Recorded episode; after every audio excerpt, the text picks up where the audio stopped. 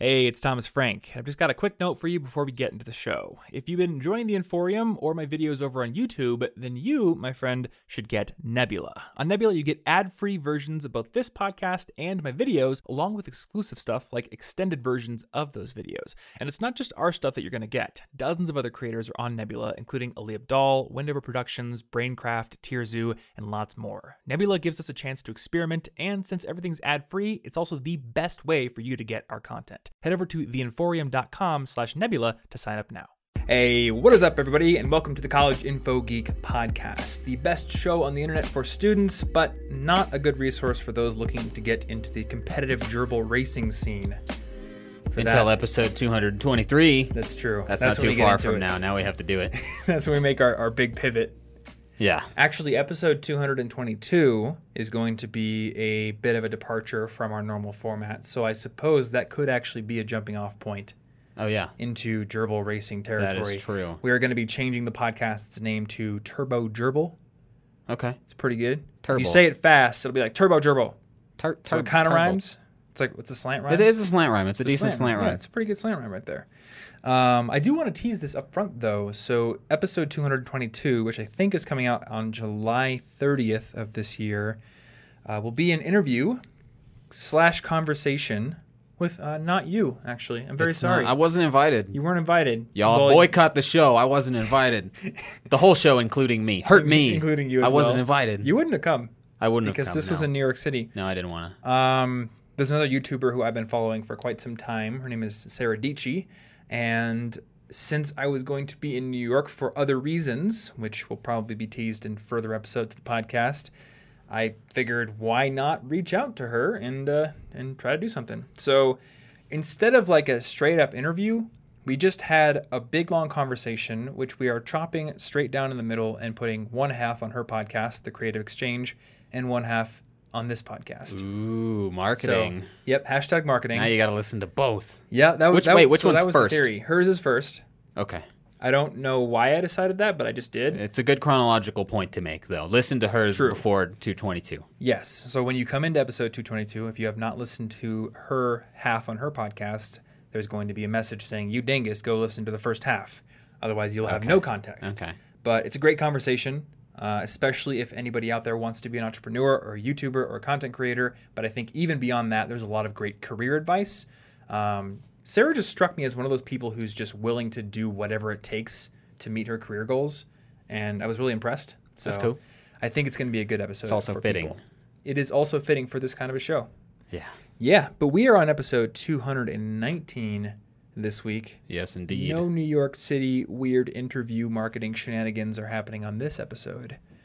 Uh, and this was a topic actually selected by you. I did So, select this topic. as the title of the episode, which I'm sure everybody listening to this have seen, Oh, yeah. suggests, why aren't you successful yet, Martin? Because I suck at things, Mm. Tom. That's it. That, that's the whole episode? Episode It's over. because you suck. And if you didn't, you would be successful. Yeah. That's it. That's obviously the only thing to it. So this is this is kind of a broad question. So I'm wondering is. where is where are you going with this? So What's like the angle? The basically where I'm coming from with this question is that constant nagging like I work hard, but look at these people who are more successful than me and they're Mm. they don't maybe they're not working as hard or maybe it's not fair that they got a head start or they've Okay. got better resources or like I'm constantly overwhelmed. How am I supposed to do this? I know we've all got 24 hours, but I don't seem to. Mm-hmm. Just why why are you not successful yet in the sort of feeling bad about yourself comparative way Right. that is so common? Okay, that makes sense. I actually wanted to add one idea to my notes here for this. No good. So basically, like the whole you look at I don't know the 17 year old on Instagram that has like three million followers. yeah, yeah. You, like, you look at somebody younger than you. It was just I'm- easier to do every year. Yeah. and it's just like, Yep. wait, but like, they made me look like an idiot. You know, this kind of happened gradually, but I remember being maybe 19 or 20 and looking at all the famous people and thinking, okay, they're still all older than me for the most part. Maybe we have like Justin Bieber who's younger than me, but for the most part, everyone's 22, 23 or older. And I didn't really think about it, so there was never like this moment where I woke up and I went, "Oh man, I'm older than all the celebrities now. What have I done with my life?" Yeah. Uh, but now that I think about it, being 27, I am now older than a lot of people who are who are doing very well for themselves, who are very famous. So it can be easy to look at somebody who's 17 and who has I don't know 10 million subscribers on YouTube or doing whatever they're doing, and ask myself like, what went wrong in my life? Why am I not there? Yeah, and that, and that feeling, the that something went wrong. Mm-hmm. You know, that's really what I want to want to think about here. What are all the factors Okay. that may lead to success, and what you can do about it, and what maybe you can't do about it, Mm-hmm. and and whether or not something did in fact go wrong. Yeah. And I guess to, to make this a little bit more contextualized for people who aren't me, it's also the people who maybe got that internship that you were eyeing, or the person who got better grades this semester, that kind of thing. I don't think it's it's limited to people who Oh, are it's not it's not just being a celebrity. No, it's Yeah. just you're not as far as you want to be yet, but other people seem like they got that far quicker somehow. Okay. So I don't know about you. I wrote down a few different reasons, uh, most of which I think come back to the individual's behavior. Like, what are you doing? What could you change about your mindset? But I do want to bring something up at first that maybe you had written down as well, and that's your circumstances. That is definitely one of the words that is Okay. on this picture I took of my whiteboard. So I kind of want to get into like this weird philosophy that I've been sort of cooking up in my brain for the past few weeks. Uh, I read an article and I don't remember where it was, but it was about this guy who went off the road into a, j- a ditch and flipped his Jeep. And his iPhone went out the window, so he was unable to use that to call for help. But he was wearing an Apple Watch, and it was one of the new ones that has the cellular capability. So he was able to use his Apple Watch to call for help. They came, they got him out of his Jeep, and the article had basically said like it was the mom saying, "Thank you, Apple, for making this thing because since his phone had flown out the window, he could have died." We sure this wasn't an ad Eh, for I Apple guess Watches? It could have been an ad for Apple Watches. I don't know. That would've worked. What it made me think about is how crazy is it that literally the difference between life and death was that you happened to have something on your wrist that day, and like literally the difference between life and death if you hadn't had that was the, the like few feet separating you from your iPhone. Like it could have it could have hit the window and it could have fallen to where you could have reached it. You could have called for help and you could have saved yourself, or it could have gone out the window. Totally random chance, and you would have died. Yeah. So I started thinking about this in terms of what do all these like tools that we have at our disposal actually mean? Because we tend to think of them as just your phone or just your Apple Watch or just your computer or whatever it is. But I've started to think of it as almost like an extension of the human body and of your nervous system in terms of the capabilities that it unlocks for you because just like your brain sends signals to your muscles and to your you know hands and feet and everything to do things you are able to use communication to send signals to other tools in your environment to get things done. And if you like say have an injury to your spinal cord you're no longer able to use your legs that actually massively decreases what you can do on a daily basis. If your your your phone goes out the window when you're flipped upside down in the jeep that massively reduces your chances of survival. So it's almost like being plugged into this network of humanity and these communication tools and what they can actually, you know, put into motion for you, whether it be calling an Uber to you or uh, tweeting that a revolution is starting in your com- in your country to drum up sympathy or whatever it may be. As time goes on, your access to these tools and the capabilities that they continually get makes you a more capable person. So coming back to the successful thing, you and I 10 years ago didn't have nearly the communication tools at our disposal as many. Uh, we didn't have the the raw computing power in our pockets. We didn't have the societal changes that enable people to become such big celebrities at 17 years old. There are all these macro level changes that happen that essentially make you a more capable human being because you were plugged into this constantly evolving network. So, being older means that you literally had to grow up in, a, in an era where you didn't have as much opportunity.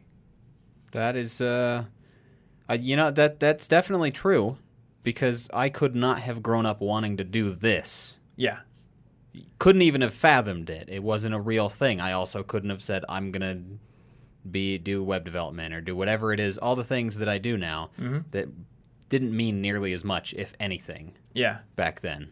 I guess the way I was thinking about it is it, it's like you know how there's people who just like to get rid of their phone or whatever, and they just want to go off the grid for a while. Oh yeah, I hate my phone. Like that's fine, and I understand the sentiment, but from a certain angle, you could say that that's almost like removing a body part at this point in terms of the capabilities that it removes from you. Now, of course, that's a little bit hyperbolic because you could just go use a payphone if they exist, or borrow somebody's phone, or go to the library and use the internet there. Obviously, you can still benefit from all of the societal advances that we've enjoyed in other ways, but having your phone in your pocket gives you instant access to those things. And it's the same for many other tools. And it's not all bad. I mean, if I'm lost and I can get a lift now in Yeah. three seconds and just go home, Yeah, isn't that crazy? you know, that's a lot better than being lost in a new city. Yeah. I mean, you could have, I don't know, wandered into a bad neighborhood and gotten hurt, or, you know, at the at the least at the the least harmful end of the spectrum, it just takes you way longer to get home because you had to walk. There was no way for you to call a cab. Yeah. And that took a bunch of time that you probably could have used learning something or working on a project. So it's just kind of crazy how people now have so many more opportunities and tools at their disposal that people even five years ago or 10 years ago did not have and couldn't even imagine having. Yeah. Like it's just crazy to me. So that is something to consider when you're asking yourself like why are people able to surpass me? And it's not even just a factor of I grew up in an earlier time because obviously all these tools that people have access to, they don't have equal access to them. Yeah. You know, you could grow up in a poor family versus a rich family. You could grow up in a geographical location where you don't have access to nearly the amount of resources that somebody who grows up in a big city has. So you can't look at somebody else and assume that the two of you started from the exact same position. There's always environmental factors, there's always luck that comes into it. There's always diverging choices and relationships and chance encounters that all add up to the position that each individual person is in. Yeah. So that's what I had to say about circumstance. Yeah, so I definitely had it in there too. Um, I've got like a long time ago, before episode ninety nine, actually, because um, I was I was thinking of like, what are all the things that determine whether I'm going to succeed? You've got obvious things like time, effort. You know, we can- we know those. Work Yeah. hard and take time. But then, like, um, so the book Learned Optimism, which we talked about in episode 99, made me think of, oh, actually, optimism, your your like mindset Yeah. is an important part here. And so I then like I've to say it as like optimism and belief is like the multiplier of your capabilities. yeah, because if you don't believe what you're doing matters, you're not going to work very hard at it. It doesn't Yeah. it doesn't mean anything. Or you won't take opportunities. Like how many people do you know who just have like this ingrained belief that they shouldn't even try things because they're not the type of person who's cut out for it or you know, there's probably somebody out out there more talented than me, so why even apply? Well, you're not testing your luck. How do you know if you have any? Exactly. And so the opposite of that was the vibe I got from Sara when I was talking to her in our episode. She just had this like driving desire to figure out how to get what she wanted.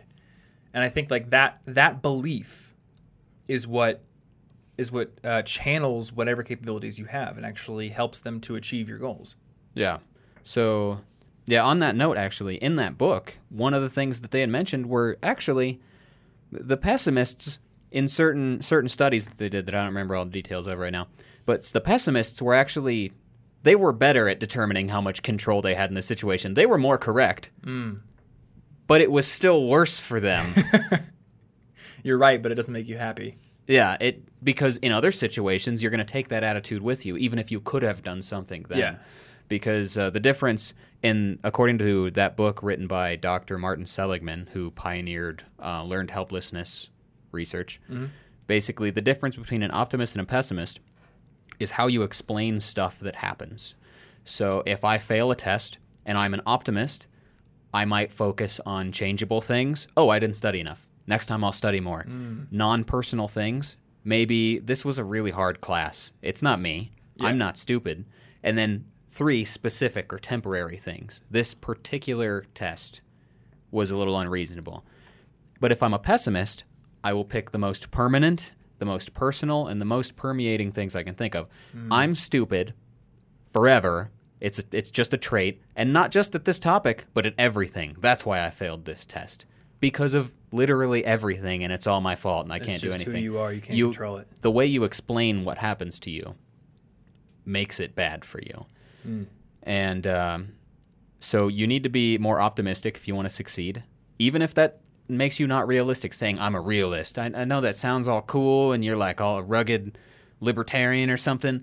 But being a realist does not mean that you will do well Yeah. or better. It means you're probably actually just masking a little bit of pessimism, Mhm. and that's not helpful. And it's not like everyone's a realist or a dreamer. yeah, This exists on a spectrum. So you just want to make sure that you are somewhat more optimistic than whatever level will cause you to uh, instantly assume that you're not cut out for an opportunity or that anything bad is your fault because you are dumb. Yeah, and you can be optimistic and still know, yeah, occasionally I'm probably wrong about how good a situation is, Mm-hmm. Yeah. but 80% of the time I'm actually helping myself. Mm-hmm.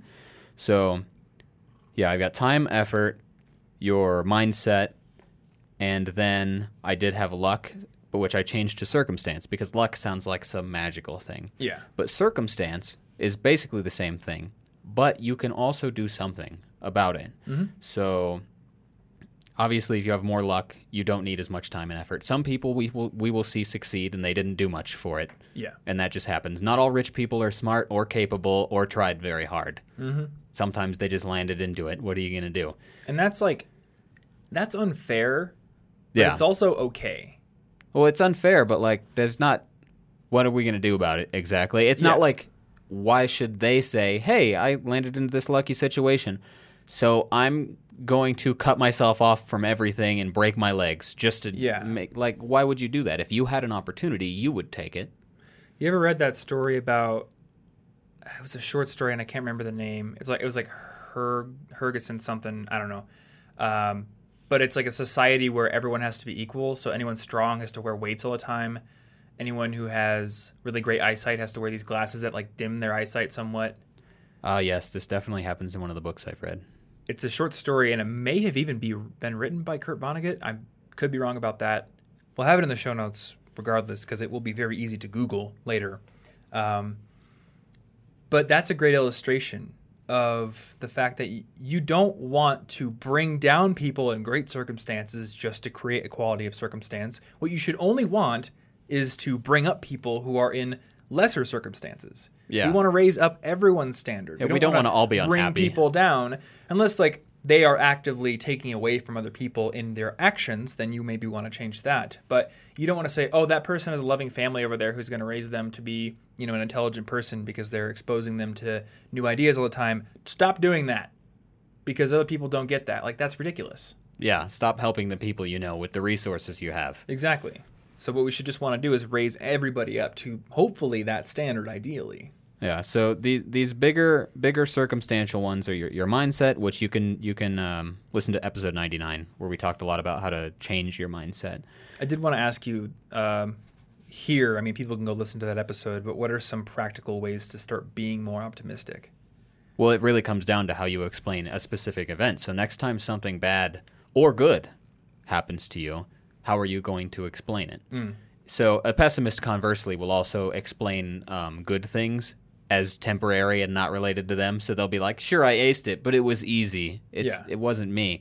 So you could just take the next thing that you do and try to explore other reasons beside any pessimistic reasons that might be might be at play here. might actually be useful to journal it because I, I feel like for people who are locked into a pessimistic mindset, it may be difficult to force your brain to make these optimistic statements and to actually believe them. So maybe if you wrote down, you sat down and actually wrote out the experience and then try to write down some conclusions. And if you notice yourself writing out pessimistic conclusions, do an alternate take. Yeah, even if you don't believe it. Yeah. Because you're probably not going to believe it. You're going to be like, this is some stupid self affirming nonsense. Mm-hmm. It maybe, but it'll help you in the long run. But so, and writing it down actually does contribute to a degree of belief. yeah, For a darker example of this, you can look into how the Viet Cong treated the POWs in their POW camps back in the Vietnam War.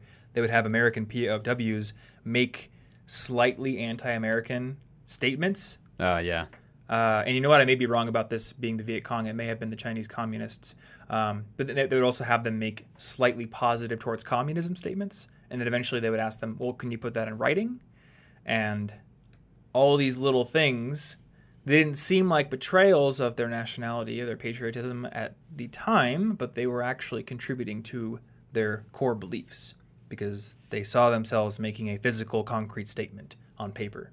Yeah, and they eventually they'd have to be like, okay, well, I yeah, America's not perfect. If I had to pick some problems, and they, they weren't like that at 1st Mm-hmm.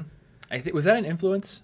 It was in some book that we discussed on this podcast. Yeah, it was in some book that we discussed, but we've discussed so many. It's true. It may have been an It- influence, um, but obviously we don't want to do things like that. But it is a great illustration No. of the power of actually writing down a statement, and I think you can challenge or channel that into a more positive area of your life.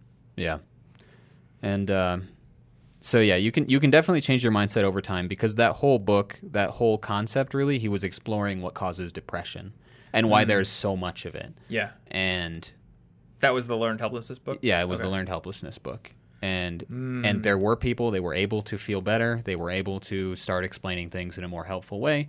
And this actually leads to the next factor Okay. in success, which seems like one you can't do anything about. Previous success. Mm. Because if you have already succeeded, you've got experience, you've got resources, you've got connections, you've Yep. got things that the other people don't have. And that feels not fair, you know. And, and you know, capitalists, whatever, rich people get richer. They do. They're going to. What are you going to do? They have the resources. I don't have the resources. I'm not going to drop a hundred thousand and invest in something crazy. I can't do that right now. Nope. But while we could look at this all negatively, because only they're they're the only people that are ever going to get anything because they already won. The the like flip side to that is that if you can push through the time, the effort, the the attitude that you need to succeed that first time, then it should keep getting easier for you to do further things successfully as you accumulate resources Yeah. and connections and people. So it doesn't mean you should get discouraged. It means you should say, okay, I've only got to work super hard this first few times, and then it's going to get easier. I'll be more likely to succeed. Mm-hmm. Yeah, and it doesn't mean the work's going to get easier. Yeah. That's something that I told myself early on as a blogger. I kept thinking that as I got more practiced and had more articles under my belt, it would just become like effortless to write great articles. And Oh. that's not true. You definitely pick up writing techniques and you know you can string together a sentence more eloquently than you could in the past, but it still takes a lot of mental effort to make something good and that never goes away.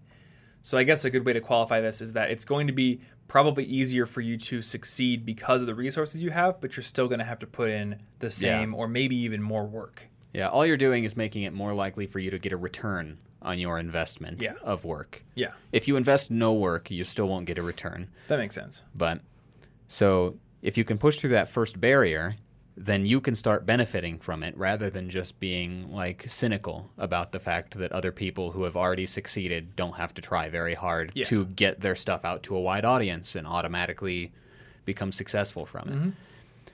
And um, another thing I had for circumstance was uh, a more literal version of that, which is like if you put yourself in the right situation, the people you surround yourself with. So if I hang out with a bunch of pessimists and do nothing but eat Doritos and play WoW all day, it could be fun. But if in the back of my head I'm thinking, how come I'm really not succeeding at, at like uh, becoming a public speaker? It's probably because I'm not near any public speakers. I'm not trying to do anything ar- about it. And if I wanted to get a gig and I was already talented, well, how am I going to meet people that are going to give me a gig? Yeah, You don't get lucky like that if you don't put yourself in a circumstance where you're more likely to. Mm-hmm. and that's all about that little gradual steps outside of your comfort zone concept. Yeah. Because your comfort zone does not hold many opportunities for going outside of it. Yeah, and You it's have to it's step like outside of it. yes, some of it is some of it is circumstance, and you're not going to be able to guarantee that if I go to every conference this year, something will happen. But if I Yeah. go to no conferences this year, something will almost certainly not happen that may have happened at one. Yep.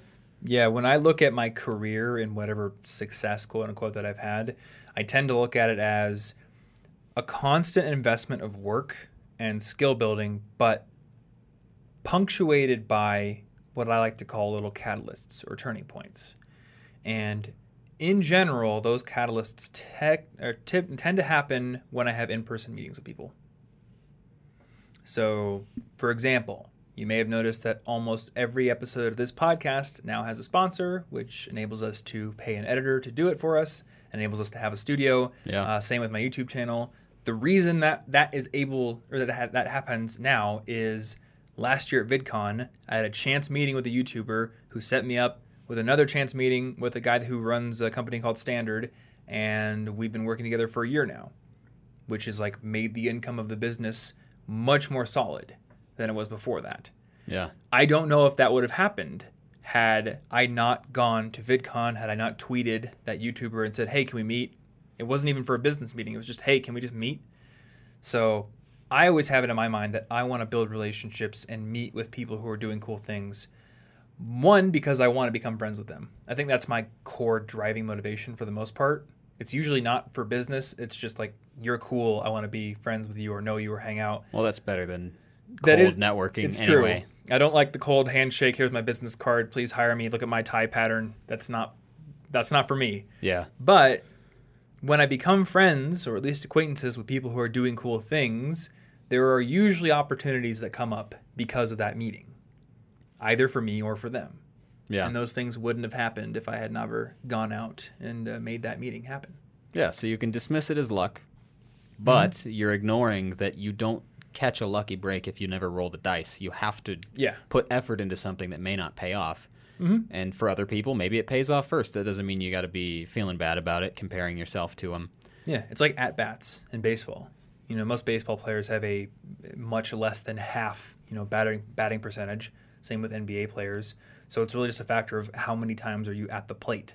How many times do you swing Yeah. a ball? You know, if you have a .2 batting average, and I don't I don't watch baseball, so I don't know if that's good or bad. Um, I don't know. you only swing at five balls, you're going only going to hit one. You take 50 swings, you hit 10. Yeah. You know, and uh, those 10 add up. Yeah. So is that what you had for circumstances, or is there anything else we want to cover That's there? the main thing I got for circumstances is Okay. mostly that like yes, luck exists. Yes, it's not fair, but that doesn't mean that you shouldn't like do stuff. It just means Right. that if you're unlucky, you're gonna have to work harder. And like uh, J.K. Rowling was in a terrible position Yeah. and was super super broke, failing as a writer, and then when she was at an age far older than a lot of these famous YouTubers. She catches a lucky break, and Harry Potter is like one of the biggest series in the last 20 years, Yeah. easily. Yep. So you don't get to have a lucky circumstance without the extra time and effort saying, okay, I'm not lucky. Mm-hmm. That means that one out of every hundred times I'll get the lucky answer. Yeah. So I just need to keep trying longer. Yep. Yeah, and this kind of comes back to something that we joke about a lot, and I don't like it. You and I joke about getting old as if it's a bad thing, and we're, we're what 27. Uh, no, I'm just, you know, I just like to play up the cynicism. It's it's fun to be cynical, absolutely, but at the end of the day, 27 years old is like we're babies. We have so many years. If somebody was 60 years old and they were like, "I want to become a writer," I would say, "Good. You've probably got like 20 to 30 years at least to develop your craft." yeah. and we're 27, so we've got you 60 can to get 70 really years. good at something in that time. Absolutely, right? Uh, the way that I view my next 20 years is not some steady decline into being a weaker, more feeble person. I see myself at 47 years old stronger than I am now, faster than I am now, and smarter than I am now. And if that doesn't happen, at least my optimism will make me a better version of myself than pessimism would make me. Yeah, you wouldn't have given up halfway through. Exactly. And so I'm not going to be impatient either. So, and I don't remember if we were done with the circumstances bit here, but um, this seems like a good transition point. One of the more actionable items I had written down here is that you may think that you aren't success- successful because you're being impatient. Yeah. And it's tough to not be impatient when you see all these younger people having such great success and you see people close to you in your circle of friends having success, getting married or buying their first houses or getting promotions, whatever it may be. And you think like why haven't I enjoyed that yet? Again, you probably have the next 60 years ahead of you to do this. You have so much time. yeah. So it's not that you're never going to make it happen. No, I definitely had impatience in there under like mm-hmm. because a lot of the problem with uh, like the whole time and effort thing is that we don't want to take enough time. Yeah. We look at the people that are famous and we say we don't want to deal with it, or we look at people who are famous after working hard for a long time, ignore that they worked hard for a long time, Mm-hmm. and decide I can do that in two years, and I'm mad if I don't. Yep. And that's just it's natural to compare ourselves to what other people are doing, and Mm-hmm. it's really easy now that we can know what's going on in the lives of way more people, so Yeah. it's easier to feel bad about it. But like, what has contributed to their success? Time, effort. Were they more optimistic than you? Because if you're getting all cynical about this, you're probably not helping yourself. Yeah. And were they lucky? And if so, that's a good thing because if they're lucky, that means that there's no particular reason that you're failing. It wasn't a technique. Yeah. It was just you need to keep trying until you catch the lucky break. Yep. It means you More aren't doing something wrong. Mhm. And maybe the industry you're in requires more time between at bats. Yeah. You know, I can write a blog post in two days. It takes a good week to make a good quality video. So the area of focus that you choose may actually determine how quickly you could feasibly see success. And I think we got a podcast cat coming in in a few seconds here. Hello, podcast cat. She's sniffing around. Yep. Uh, and one of the people that I always think of when I think about this whole impatience here is Steve Carell, because he didn't really get his break Oh, until I think 40. Yeah. I'm pretty sure in the office he's over 40 years old. So if you are not yet 40, then you can't really tell yourself, oh, I'm a failure and I'm never going to succeed because Steve Carell did it far after your age. yeah. You know, I don't think many people listening to this podcast are over 40. We do have a couple. There's actually one guy who comments on almost every YouTube video, so I'll give him a shout out. But and he still probably has a lot of potential too. I don't want to downplay that. Uh, but for the most people watching this podcast right now, they're probably like 15 to 20 years younger than that. Yeah, there's plenty of time to succeed. There's no reason to think that everybody gets successful at like 22 or else they're failures Mm-hmm. forever. That doesn't that's just not how it works at all. Yep. Yeah, and I, I know a lot of people who have told me like my 20s were my screw up years. And then I spent my 30s fixing everything that I messed up when I was in my 20s. Yeah. And then my 40s were my successful Yeah, years. that's the good years. That's when you've got like everything under control. Yeah. This week's episode of our show is brought to you by our friends over at Brilliant, who make an amazing tool for anyone who wants to learn math, science, or computer science more effectively. Unlike normal classes where you just sit in a lecture and you passively intake material being talked at you or or being uh, presented to you in a textbook, Brilliant.org throws you actively into problems immediately once you start a course. So you're going to have an actual reason and a desire to apply all that you're learning. Now, one thing that I do want to highlight about Brilliant's learning approach and their approach to teaching you information about these specific topics is that it also makes you better at the act of analysis in general. So, one thing I've been reading about recently in a book called Breakthrough Advertising, which was actually written back in the 60s, is that there is no ad that you can look at if you're like an ad writer. There's no ad that you can look at from the past and copy to be successful because every successful ad and every successful anything in the history of the world was successful because it was an application to a specific problem. And your specific problem, whatever it may be in the future, is going to be different. So, what you have to get better at is the act of analysis, actually analyzing the details of the problem and using the tools in your mental toolbox to creatively come up with a solution for it. And this is actually something that you can get better at over time by actively working through challenging problems. So, this is why I'm a big fan of Brilliant. I love their content in math and in science and in computer science, but I love even more their approach to learning because it makes you more creative and it makes you better at this act of analysis. Now, if you're looking for a sample of the courses you're going to find in Brilliant, they've got courses in math ranging from calculus to algebra to math for quantitative trading and finance. They've got science courses from gravitational physics to astronomy, and there are also lots of computer science courses ranging from the basics like algorithms and sorting to more advanced topics like machine learning and neural networks. Also, as a complement to all of their courses, you'll find an extremely detailed wiki. So, if you do find yourself stuck on any problems, you'll be able to delve into that to find all the information you need. And there's also a great community with thousands of learners who are constantly challenging each other every single day and helping each other with problems. So, if you want to start learning for free today, then head on over to brilliant.org/slash college info geek. And if you are one of the first 83 people to go to that link and sign up, you'll also get 20% off of your annual premium subscription. Once again, that is brilliant.org/slash college info geek. And I want to give a big thanks to Brilliant for being a sponsor of this podcast and in general, a huge supporter of our show. Let's get back into it. It's been kind of interesting developing my business at a young age because I tend to meet people who are older than me. Becoming a YouTuber kind of changed this because YouTube does kind of skew younger in the people who are big on the platform. So now I'm starting to meet people who are 22 and 23 who are big YouTubers. But because I started as a blogger, most people who made it as professional bloggers tended to be in the professional world in some like full-time job capacity until like their mid 20s at the earliest, then quit and got successful late 20s, early 30s, sometimes early 40s. So when I go to these conferences and make friends, I made a, a, lot of friends with people who are like 10 years older than me, some who were 20 years older than me, and I get to hear their experiences. And a lot of them tell me like I wasn't doing what you were doing when I was a 20 year old or teenager. I was messing up all all the time. Yeah. And maybe you know? it's something to the, like the instant gratification that we get from all of the technology mm-hmm. that gives us like, I want brand new news. I can see it immediately. It. Yeah. And now we're just like, I want brand new success. Is it going to take five years? I don't. I don't want to wait five years. Yeah. That's a lot of years. I don't know about you, but I have to guard my mind against this because, and I think we've talked about this before. Your success starts to accelerate as you start to build your brand, as you start to build your business, whatever you're doing, there comes a point where it becomes like an exponential graph. But that cannot sustain itself. You know, there are only so many people in the world who are going to subscribe to my YouTube channel. Uh, eventually, it's going to level off because someday I'm going to be a pile of bones. So eventually, it's going to taper off. I'm going to have less energy. Something's going to happen. But the human brain isn't built to cope with that eventual deceleration of, of success.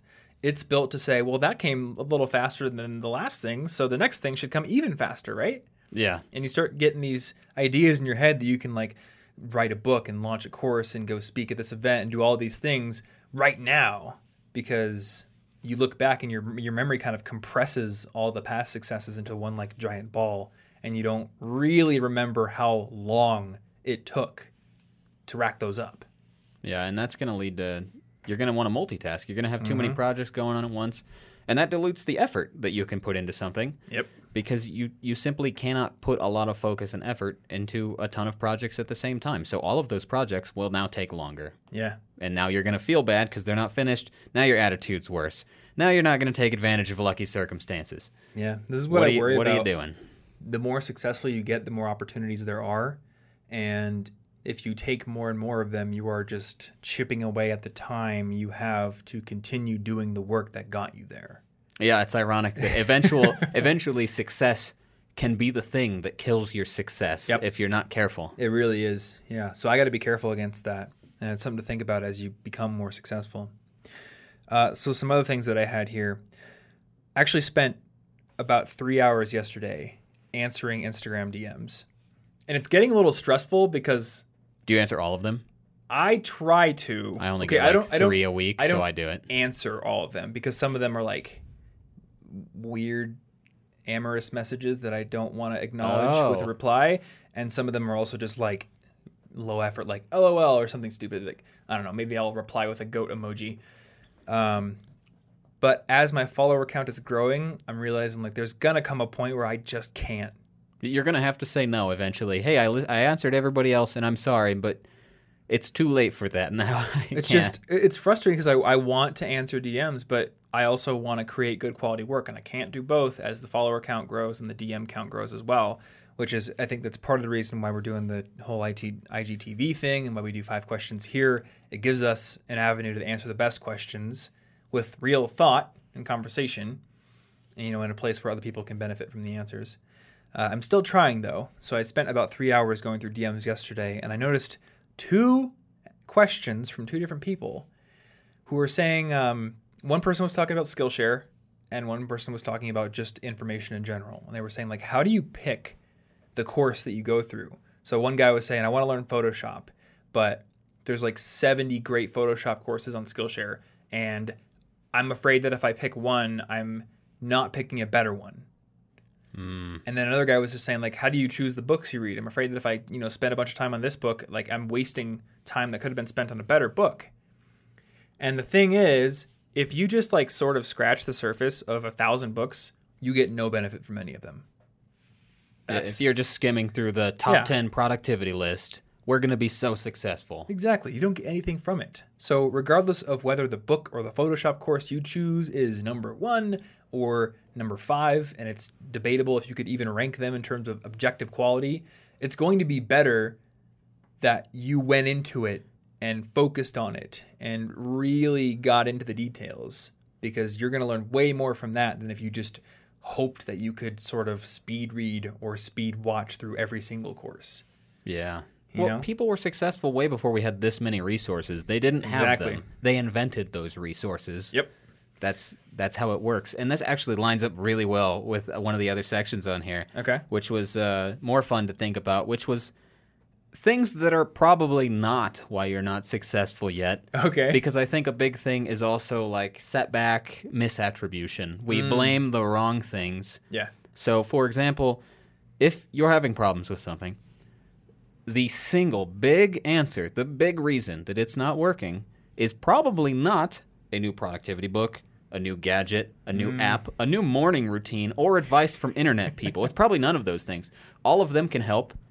They all might have useful information, they might be motivational, but they are probably not the single thing that caused you to fail because people succeeded without any of them.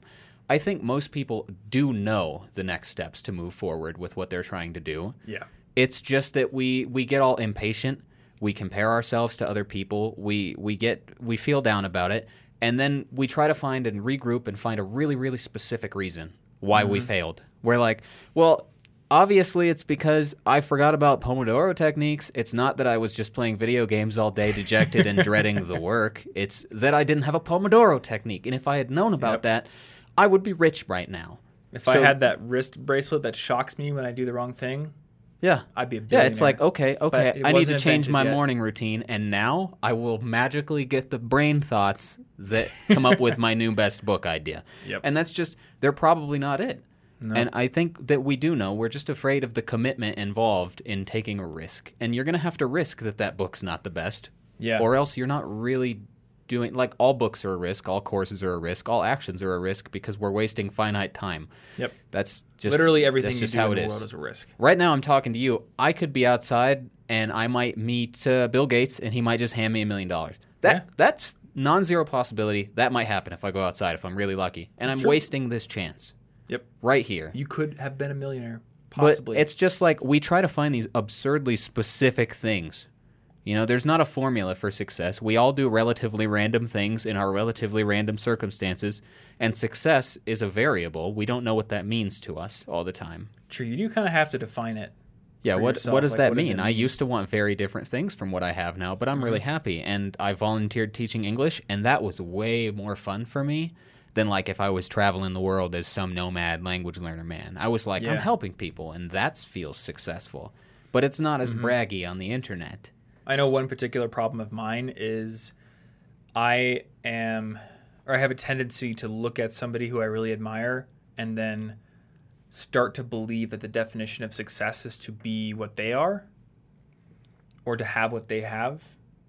Um, it's kind of weird. So Anna and I were like redoing the personality test in the car on the way back from the airport. what just for fun. personality test? The 16 personalities test. Like the INFJ Yeah, kind of one. Yeah, I think 16 personalities. It gives you the Myers Briggs letters, but I think it uses like Big Five, so it's a little bit more accurate. I don't know. Oh, okay. What we were doing though is I was like, let's let's take the test, but for each other, and not Oh, ask any questions. I just want to see if you get the same thing I got, and if I get the same thing that you got. Oh, do you really understand each other? So the interesting thing is, Anna is, an, I think, an IN, INFP, like a mediator. And when I went through the quiz, from her perspective, I got that. Oh, nice. I am an ENTJ, though she insists I'm an INTJ. And she may be right. I think I'm more introverted, just I look like an extrovert. Uh, but she went through the quiz and she got INFP. She got her own thing trying to answer for me, which was interesting. Aha. It was, it was kind of funny. So, and then she watched me go through it again myself, and she disagreed with my answers on a lot of things. So I, I feel like it's hard to be accurate in these tests. But anyway, long story short, um, one of the questions was, "Do you feel envious of other people?" And I put yes, and she was like, "Wait, you feel envious of other people?"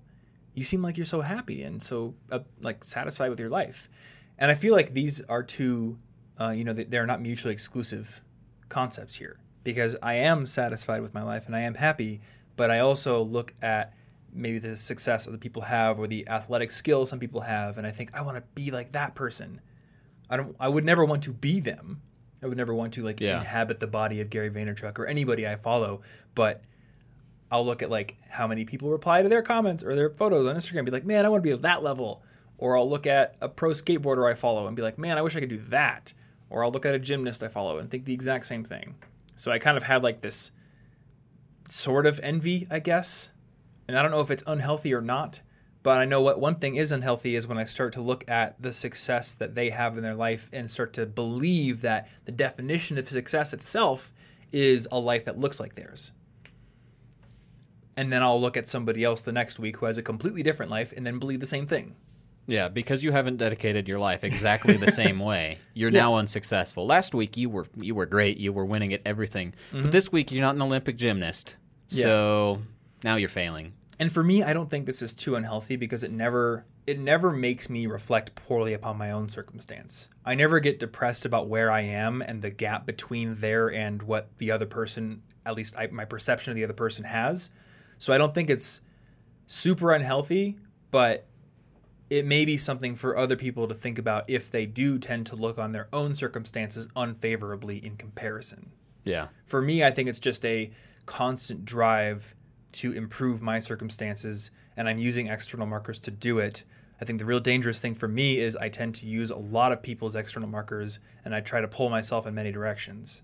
Yeah, that would that would probably not work as well. Yeah. But but with that in mind, I think that envy could even be a good thing occasionally because it might teach you something about what you're not happy with in your own life. You mm-hmm. might be like, "Wait, actually, what I envy is that they were able to focus so hard on on like on their one thing and like I miss that. I feel so stretched thin these days." Mm, that's true. Maybe Because, yeah. maybe your envy, as long as you don't turn it into like bitter judgment, where you're Right. like they got everything and I hate them. Maybe it's going to teach you something subtle beneath the surface. That's Mm. like, you know, if I did if I did something more like that, I would incorporate what I'm liking about what they're doing right now. Yeah. But within my own circumstances and my own actual things. I'm not an Olympic gymnast. I just like their dedication to craft. I need to rededicate myself to my craft. Yeah.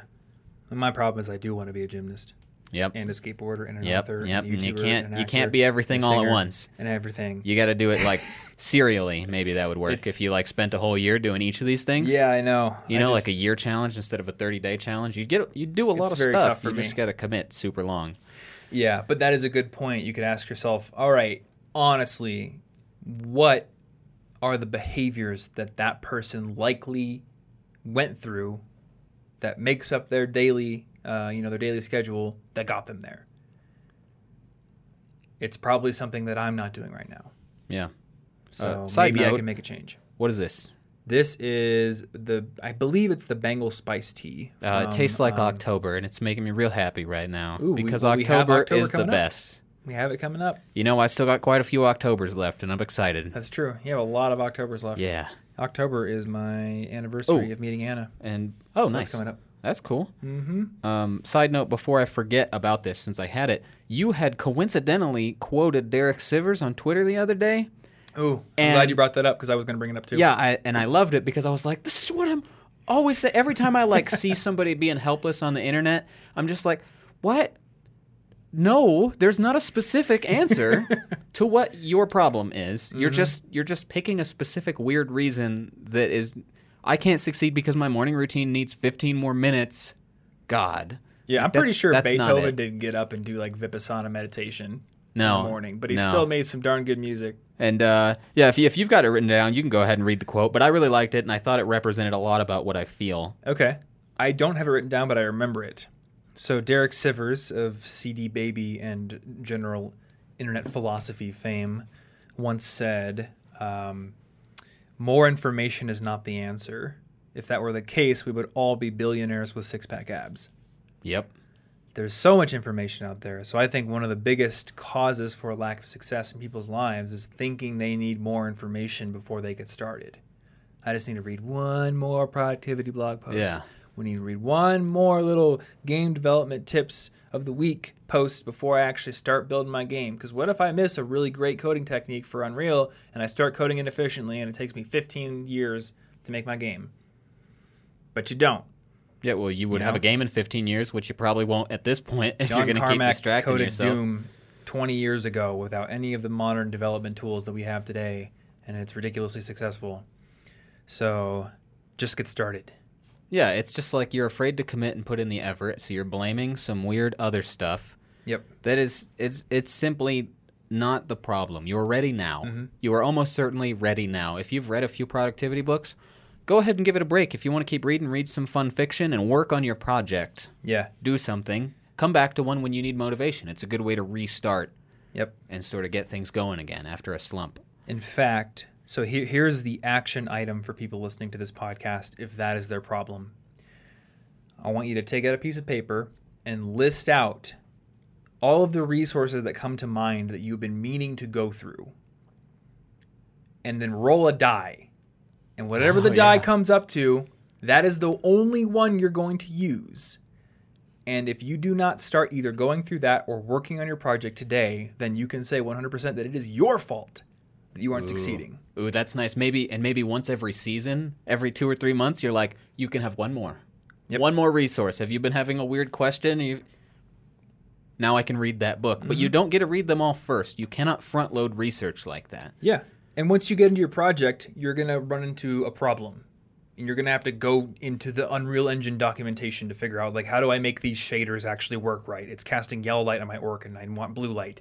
Well, that is a just-in-time learning opportunity. That's fine. The problem is people aren't doing just-in-time learning here. They're thinking I need to front load, like you said, front load all this information in my brain so I have it ready when I actually get started. Well, newsflash, those things are still going to be there once you have started. Yeah. Except for now, your brain is in a much better position to remember and use what you learn from those resources because it now has a need for it. Yeah. Well, in all actuality, two counterintuitive things are both true at the same time. One, you're ready now. Two, there's no such thing as being ready. Ready is what you believe it is. There- it there's really exist. like, what does that really even mean? Yep. You know, like you just since since ready isn't really a thing, you should just do it now. All right. So I had a few other things listed down here, which may be potential reasons for your lack of success. Um, you don't finish things. So I think this goes back to the whole problem of starting over here, starting over there, pulling yourself in many different directions. To actually be successful, you need to actually go the last 10% and make the thing good and you know able to be put out into the world.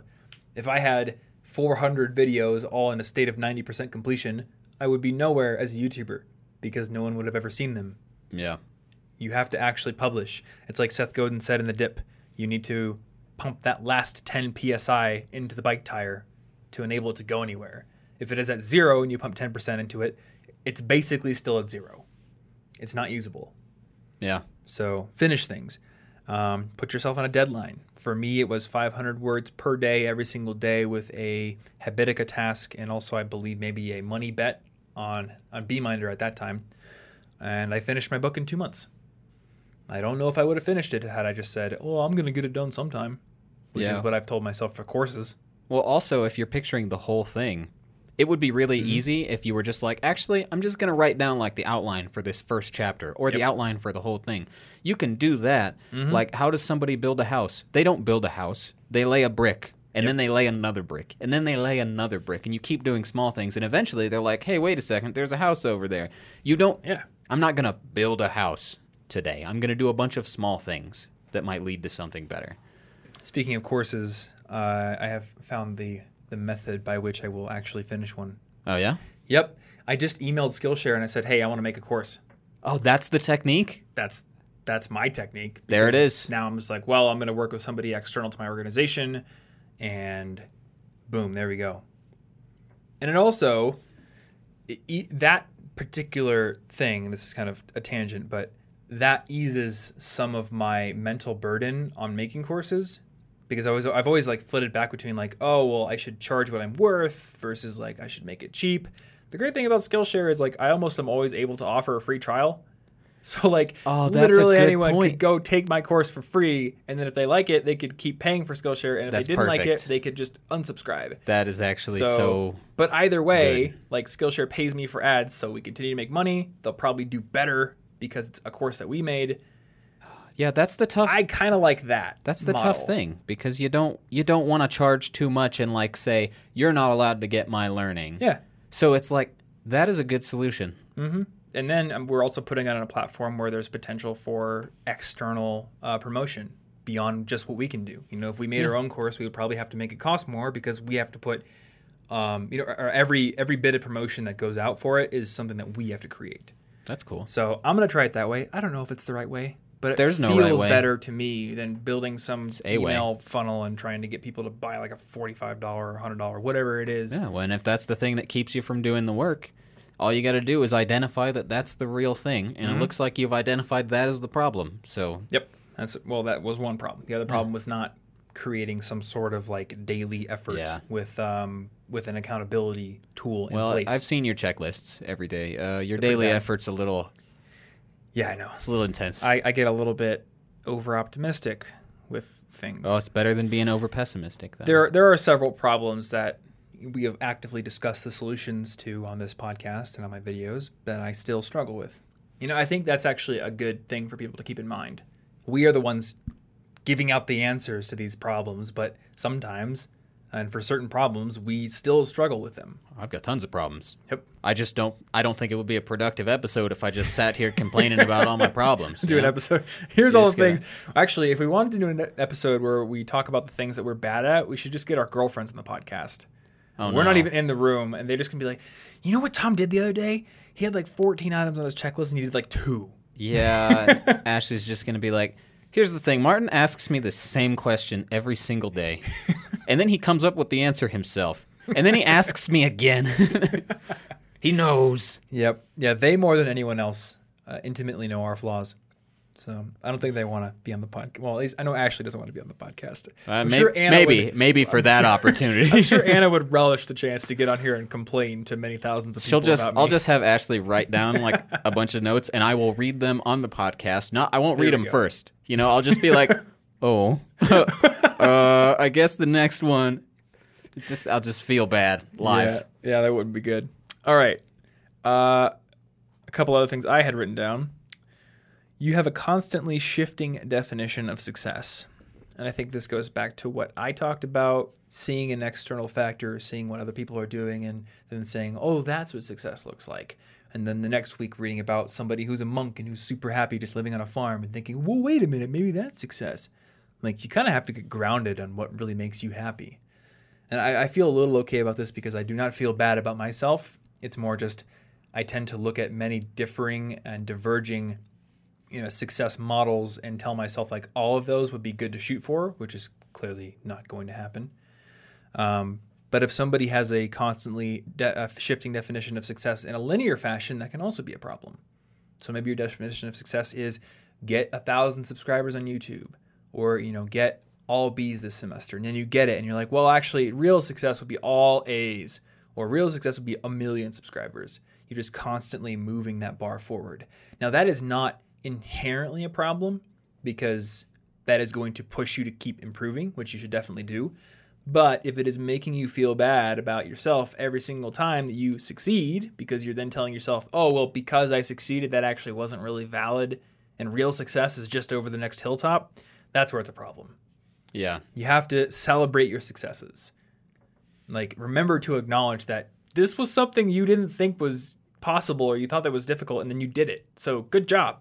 Yeah. Keep uh, progressing, but don't feel like that's invalidated because you got there. That's like one of the big reasons that I have that accomplishment log Mm-hmm. now is just because I will forget and therefore discount anything I did Yeah. if I don't write it down. So now I'm just like, hey, have I done something cool this year? Whoa, actually, that's a lot of things. Rather than, no, I haven't done enough this week, so this year doesn't matter. I feel bad. Yeah, yeah, exactly. And the last one I had here was you don't put in the work. Yes, effort Real is simple. it is one of the most controllable factors here. Mm-hmm. Yep. And I know we said last week you don't need to work 14 hours a day, but there's some amount of work that's needed for you to get where you want to go. And for a lot of you guys watching or listening to this, I know that you aren't currently putting in that effort. Maybe it's because you have fragmented your time so much and you're spending a lot of it on things that don't actually matter to you. Maybe it's because every time you think I'm going to go work on game development, you think, well, actually, I kind of want to put in a couple of matches of Overwatch first. Well, they're researching. Oh, that's research. They're just not ready yet Gotcha, until they've played a, little more. Overwatch. Yeah, yeah, but uh, you know, what are you wasting your time on? Because all of us are wasting our time on something. I think at least ninety nine percent of us probably waste more time than we need to, including yeah. me.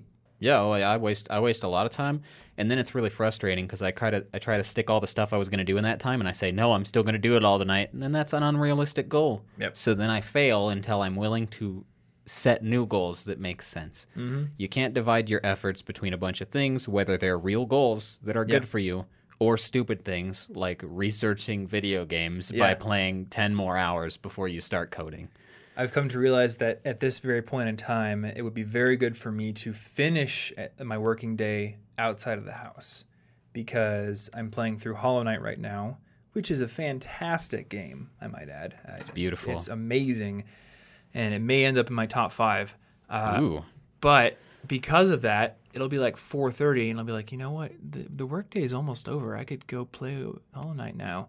But if I'm at a Starbucks two miles away from my house, that temptation is pretty diminished because I would have to go through a lot of effort to quit my work just to go play Ho- Hollow Knight on an uh, impulse. If I'm here, it's pretty easy to get up from my computer, go over to the Switch, and just start playing. But in the morning, I don't feel that temptation. In the morning, it's like, no, this is work time. You can't be playing Hollow Knight during like 10 a.m. Yeah. So I could do my work here in the morning and then just go out in the afternoon and work somewhere for the rest of the day. Well, conversely, that also seems like it will be helpful for the opposite issue of where you're constantly feeling like you should work instead mm-hmm. of playing it. Like you also clock out and you get your last hours more effectively. That's true. That's that's a pretty good idea. Yeah. Working at home, it comes with its problems. It but it is not definitely the problem. That's the thing. It's just Nope. one of many things that we can not. slowly improve and work through. Yeah, and uh, somebody told me actually that you had a boyfriend who looked like a girlfriend. Yep. Someone told me that the Nintendo Switch actually has a parental control feature Oh, yeah, that yeah. can set how long you're able to play during the day. So I think what they told me is they put in a big long password and wrote it down, but did not memorize it. And they said it so that they could only play Oh. for 15 minutes a day. like they, they write it down, they stick it in their closet somewhere, and uh, and they don't know it, so they can only play Zelda for 15 minutes a day, and that's it. They would have to go get the password and type it Oh. in if they wanted to play more. Well, that's a cool way of bringing that sort of like we're used to seeing those kind of things like Crackbook and Freedom that do it for apps, but for like the Switch, that's a Yeah, that's that's cool. You're your own parent. Be Yeah. your own dad. yeah. Be your own. Say guy. So uh, just an illustration of the fact that you don't have to utilize my particular strategy of leaving because that is it's not that your success is determined by the whether or not you leave. It's Yeah. just that you have to pinpoint the problem and figure out a solution to it. Could be parental controls, could be leaving. Yeah, and it, be it doesn't. else. It's not. It doesn't need to be the best solution. It doesn't need to be a permanent solution. Is it? Will it solve it this week? And next Yeah. week there's something else that it, it won't work next week. Still do it this week. That's fine. Yeah, exactly. You don't have a permanent solution. Yeah. So, to wrap up, put in the work. Yep. I think that's Do do that's a- work, son. do work, son. Yeah, and that's probably a, a good point to end on. I think. Yeah. That's. I mean, efforts. The the last thing I got listed. Cool. All right. Well, hopefully you guys enjoyed this episode. Hopefully it was a kick in the butt to some of you.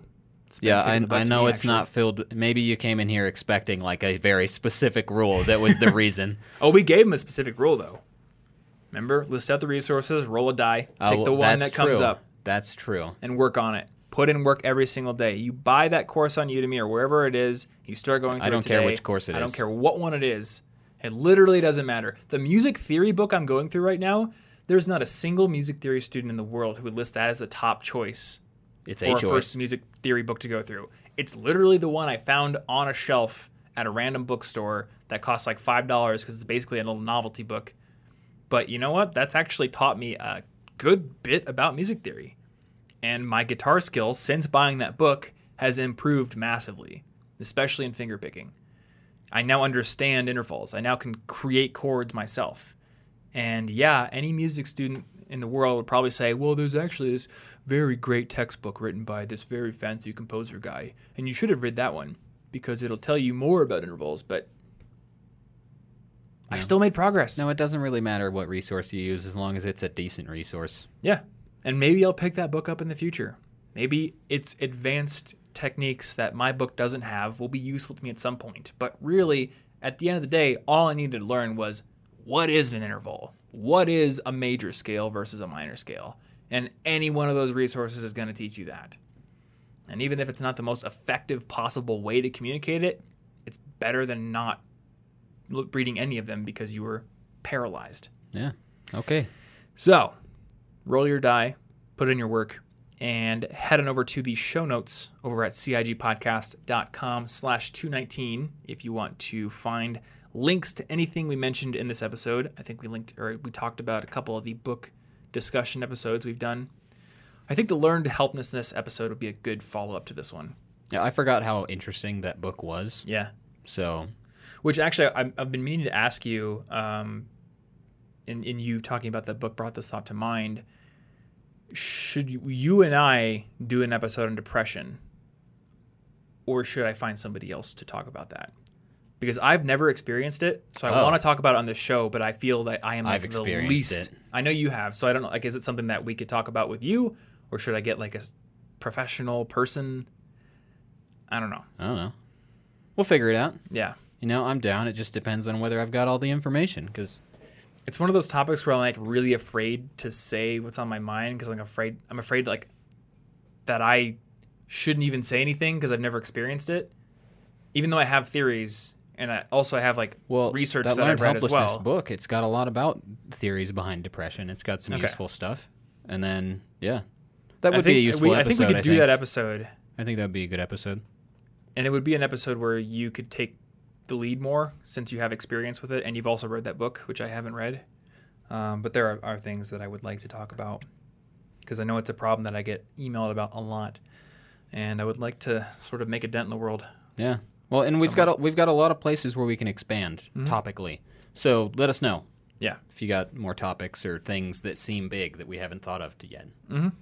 So once again, cigpodcast.com slash 219. And if you have not yet subscribed to this podcast, uh, if you have an iPhone, open up the Podcasts app or look for us in Apple Podcasts, College Info Geek Podcast. If you have, a rating and review is a big help to us in iTunes or Apple Podcasts, whichever app you have.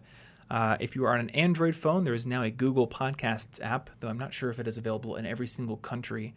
So you may be able to find us there. Otherwise, I like Pocket Casts. There are many different podcast apps out there, and we've got instructions on how to find and subscribe to the show on basically any device over at just cigpodcast.com. So check that out. Uh, last but not least, collegeinfogeek.com slash resources is where you can find all of our favorite tools, apps, backpack recommendations, things you should bring to college and stock your dorm with, and our list of essential books for students. We should probably put learned helplessness on there. That might be a good addition in the future. Uh, but check that out. There's lots of great resources there. Once again, thank you for listening, and we will see you in next week's episode. Stay cute.